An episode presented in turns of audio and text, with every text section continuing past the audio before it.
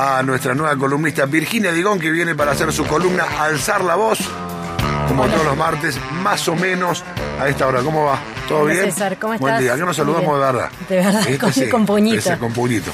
Eh, a pesar de que no nos ven, ¿no? De que digo que esto, que esto es radio. Es bueno, eh, súper interesante la columna de hoy porque tiene que ver con eh, cómo a través de un caso que ha tenido mucha difusión, del cual hemos hablado, te diría hasta el hartazgo en su momento cuando ocurrió, en 2006, cuando fue el asesinato de Nora Dalmazo, que posiblemente sea un femicidio, que en, aquella época no existía todavía la figura del femicidio, y hoy, a falta de pruebas y de, un autor material, tampoco se puede asegurar si fue o no un femicidio, pero es muy probable eh, que, lo haya, eh, que lo haya sido, eh, como los discursos de quienes estábamos en los medios en aquella época y en esto también, lo cual ya también eh, te pone un, poco en, eh, en tercera edad, pero al menos de, la, de, de eh, pero al, menos es importante entender. Yo ayer lo marcaba y, y- se lo co- compartía Virginia para ver si no estaba muy errado. Aunque sea levemente, un cambio levemente positivo en cuanto a la forma de, de contar esa- eh, esas noticias, ¿no? Sí, así es, César. Eh, el, el tema es, este no es el crimen en sí de Nora Dalmazo que vamos, del que vamos a hablar hoy, que eh, vuelve a ocupar la atención y el foco de la prensa. Eh, como ya sabemos todos, hace eh, 15 años ocurrió este crimen y recién 15 años después se inicia el juicio que tiene como único imputado a quien era su esposo, Marcelo Macarrón.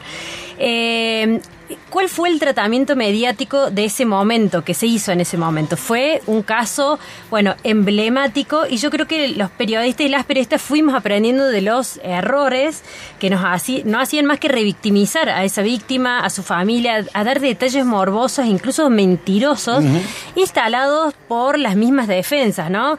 Con el fin, sea consciente o inconsciente, suavizar un poco el hecho, de quitarle peso, de subestimar el crimen y, por supuesto, de los mismos medios también de generar audiencia. Eh, pero se, di- se dijeron cosas, por ejemplo, que como que Nora tenía como cuatro amantes. Entonces, ¿qué, qué, qué se hablaba en ese momento? Bueno, pero tenía prácticas sexuales así o asá. Y si terminas ahorcada con, con tu bata en una supuesta violación, porque aún no se sabe si fue tal, eh, y bueno, como que medio que te la buscaste, Y ¿no? en alguna parte también se hablaba de una suerte de juego sexual. Claro. De, de, de- de ahorcamiento o de como que a ella le gustaba. oxígeno, Entonces sí. íbamos a los detalles Sí. de la vida íntima de una persona. Bueno, eh, algo totalmente desterrado ahora que por lo menos ya sabemos que está mal.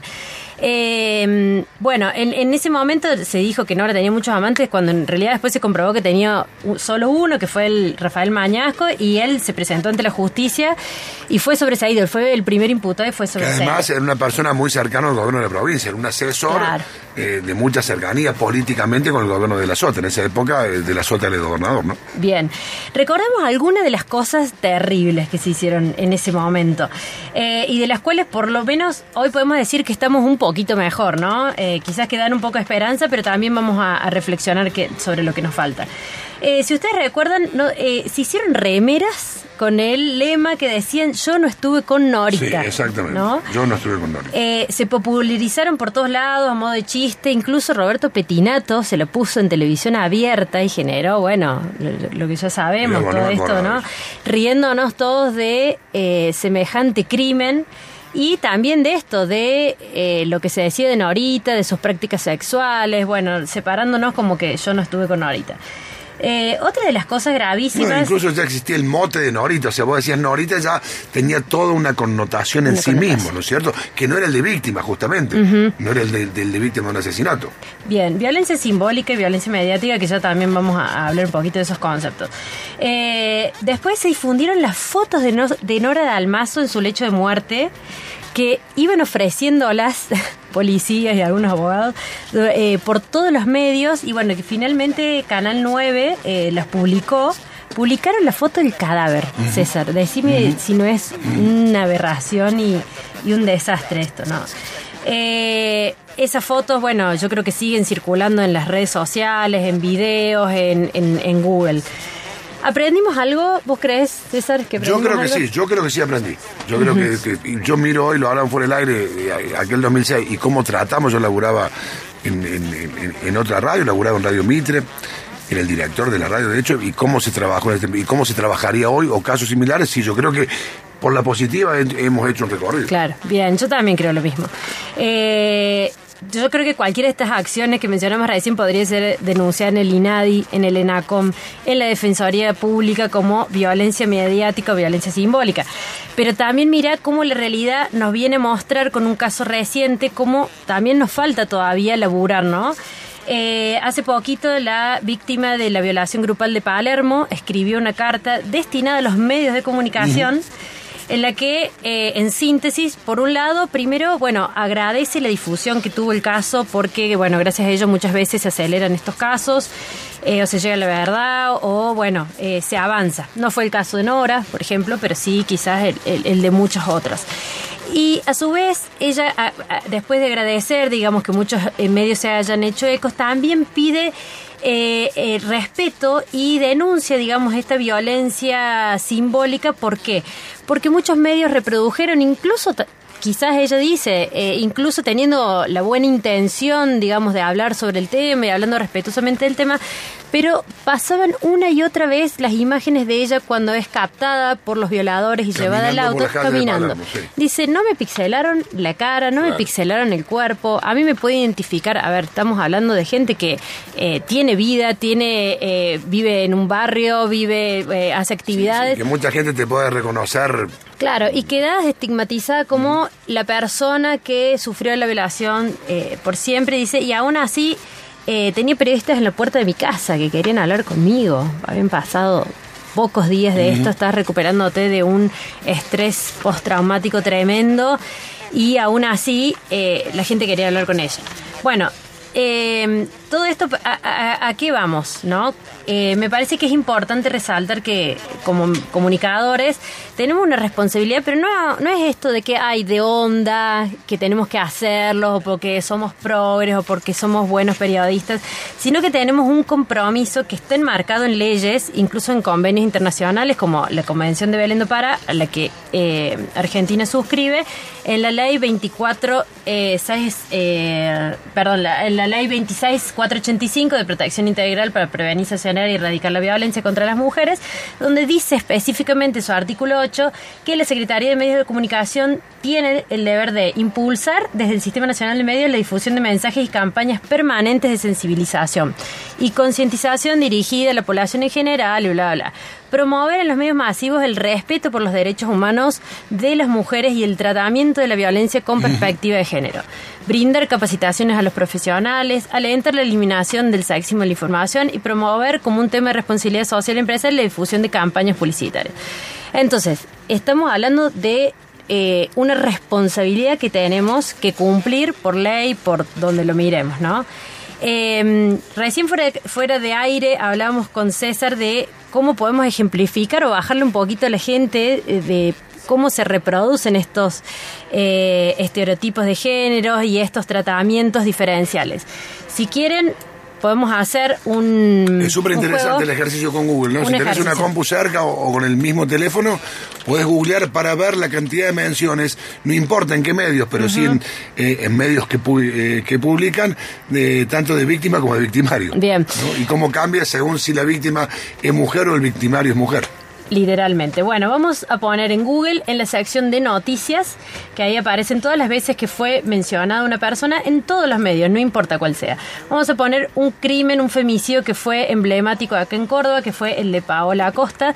Si nosotros googleamos Paola Acosta y vamos a la sección noticias, vamos a encontrar 39.700 resultados. O sea, en, eh, se menciona la palabra, la palabra Paola Acosta en 39.000. Sí, casi 40.000. Bien, vamos a su victimario, al asesino que fue Gonzalo Lizarralde. Lo vamos a googlear encontramos 2.800 resultados, ¿no? Entonces, eh, esto nos está diciendo que generalmente hablamos mucho más de las víctimas que de los victimarios. En el caso de femicidio. En el caso de femicidio. Vamos ahora a un caso... Y si bien puede ser lógico, que haya alguna atención sobre la víctima, pero la diferencia es abismal. Es abismal. Es 40.000 contra 2.000 y, y, Chirola. Es mucha la es diferencia, muchísima. ¿no? Vamos a otro tipo de crimen. Cuando la mujer es la asesina, eh, por ejemplo, el caso de Nair Galarza y Fernando Pastorizo, que recordemos que no es un crimen de violencia de género, muchas veces se dice que es violencia de género al revés, esto no es así, es un crimen más. Eh, vamos a, a googlear Nair Galarza, que fue la eh, asesina de Fernando Pastorizo, que ya fue condenada. 32.300 resultados. Quédense con ese número, ¿no? 32.300 resultados en Google Noticias. Vamos a poner la palabra de la víctima, que fue Fernando Pastorizo. Fernando Pastorizo, y el resultado es 8.600. ¿Sí? Entonces, La aún, parte. la cuarta parte, aún cuando la eh, el hombre es la víctima y la, la mujer es la victimaria, ah, siempre terminamos hablando más de las mujeres. Yo creo que todos sabemos eh, qué comía en la cárcel Nair Galarza, eh, de Las su relaciones que vida, tenías en, en- en la cárcel, con quién se vinculaba, todo. con quién no. Y no sabemos de, este, por ejemplo, de Gonzalo Lizarralde, que fue acá en sí, sí. Córdoba, de un montón de otros femicidas de, de casos emblemáticos en- en Buenos Aires. Entonces, como para ir redondeando, eh, ¿qué- de- qué- ¿a qué nos referimos cuando hablamos de eh, violencia simbólica? Bueno, es esto, es, eh, es un tipo de violencia indirecta, de un dominador a un dominado.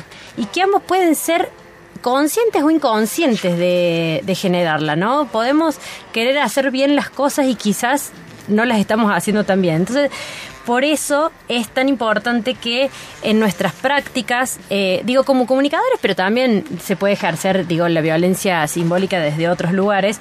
El desafío es interpelarnos en lo, personal, repensarnos en nuestra práctica pro- profesional, en la práctica diaria, qué podríamos cambiar, charlarlo con colegas, capacitarnos. eh, bueno, para no generar, como en estos casos, eh, violencia simbólica o violencia mediática sobre eh, casos donde realmente tienen un impacto muy profundo en las víctimas. Como decía la, la víctima de la, de la violación en Palermo, es a nivel psicológico muy fuerte sobrellevar este tipo de, de delitos y además si le sumamos eh, todo lo que implica la mediatización y la exposición, bueno, se complica aún más su recuperación. Eh, me voy a quedar con un, eh, con un punto de lo que contaste, que por ahí puede servir como mojón eh, o icónicamente para ver cómo las cosas cambian. Contaba recién Virginia Tincho que Roberto Petinato Sí. en, en televisión de aire se puso una remera que decía yo no estuve con Norita. sí. Algo que hoy, digo, y lo pongo... no- Lo recuerdo, no, algo... no lo voy a condenar solo a Petinato porque seguramente todos Sí, sí. pero eso es como medio Bueno, pero- pero- una locura. Pero hoy sería una locura, o sea, nadie toleraría hoy que ante un femicidio o un caso similar, ponele, alguien salga. se banalice de- de cualquier esa- de esa conductor, manera, claro, salga con una frivolice. remera de alguna manera burlándose Intentando o hacer humor de un tema tremendo, terrible. Exactamente, no sería tolerado. Yo creo que eso, a- a- el paso del tiempo, ha despertado una conciencia, así como hoy eh, vos no te prendés un pucho en, eh, acá en un estudio de radio, Lógico. hace 20 años sí, Sí. hoy a nadie se le ocurriría salir con una remera con una consigna de ese tipo, ¿no? Tal cual, así es César. Y también, bueno, en esto de cómo mostramos eh, a, las, a las mujeres y a los hombres en los medios. Hay, hay estudios sociales realizados sobre esto que nos dicen, bueno, cómo muestran en general eh, a las mujeres los medios y en las publicidades también, ¿no? Como personas lindas, pasivas, dependientes, delicadas, dulces, sumisas, sensibles, sexys, esto del objeto sexual, ¿no? Siempre, y como débil. ¿Y cómo muestran a los hombres? Eh, como en general eh, inteligentes, trabajadores, fuertes, valientes, audaces, autónomos, proveedores, agresivos, viriles, insensibles y protectores. Entonces, también eh, puntualmente, aunque no estemos hablando de la cobertura puntual de un crimen, sino de cualquier otro tema, porque la perspectiva de género, recordemos que se necesita en forma transversal, digamos, así estemos hablando de deporte, lo que sea, por ahí repensarnos un poquito cómo estamos mostrando nosotros como comunicadores y comunicadoras eh, a, la, a la mujer y al hombre en estos casos, ¿no? Recordar eh, qué cualidades le estamos dando, eh, porque eso hace también que reproduzcan un estereotipo de género que es la base de todas las violencias, ¿no? Quienes estudian eh, estos temas, incluso la ONU ha dicho, los estereotipos de género son la base de cualquier violencia posterior, ¿no? Que puede llegar a, casos gravísimos como femicidio, como eh, cosas más sutiles como las que hablábamos recién. Así que bueno, mi invitación es esa, repensarnos un poco entre todos, celebrar los, los cambios que se han hecho. Sí. Eh, Siempre falta, pero... siempre falta un poquito, pero un celebrar paso. un poco esos cambios. Sí, claro, sin duda. Y por último, estábamos viendo la carta que publica, creo que la han publicado casi todos los medios, yo lo estoy viendo acá por página, la carta que publica eh, uno de los detenidos por la violación en grupo ocurrido en Palermo, es Tomás Fabián Domínguez, que publica una carta en la cual está bien, vos podés decir, tal vez pudiera ser una estrategia de defensa, qué sé yo qué. Pero vos sabés que eh, impacta por cero empatía. O sea, ni siquiera menciona eh, a la víctima, no menciona el hecho y en un momento dice, eh, mira, quiero citar el textual porque es más de lo que uno podría eh, imaginar, pero habla de cero arrepentimiento, ¿no? Sí. Bueno, eso habla un poco también de, de- de- de la mente y de lo que pasa por estas personas, que no hay ningún tipo de culpa, porque para ellos no está mal lo que hicieron.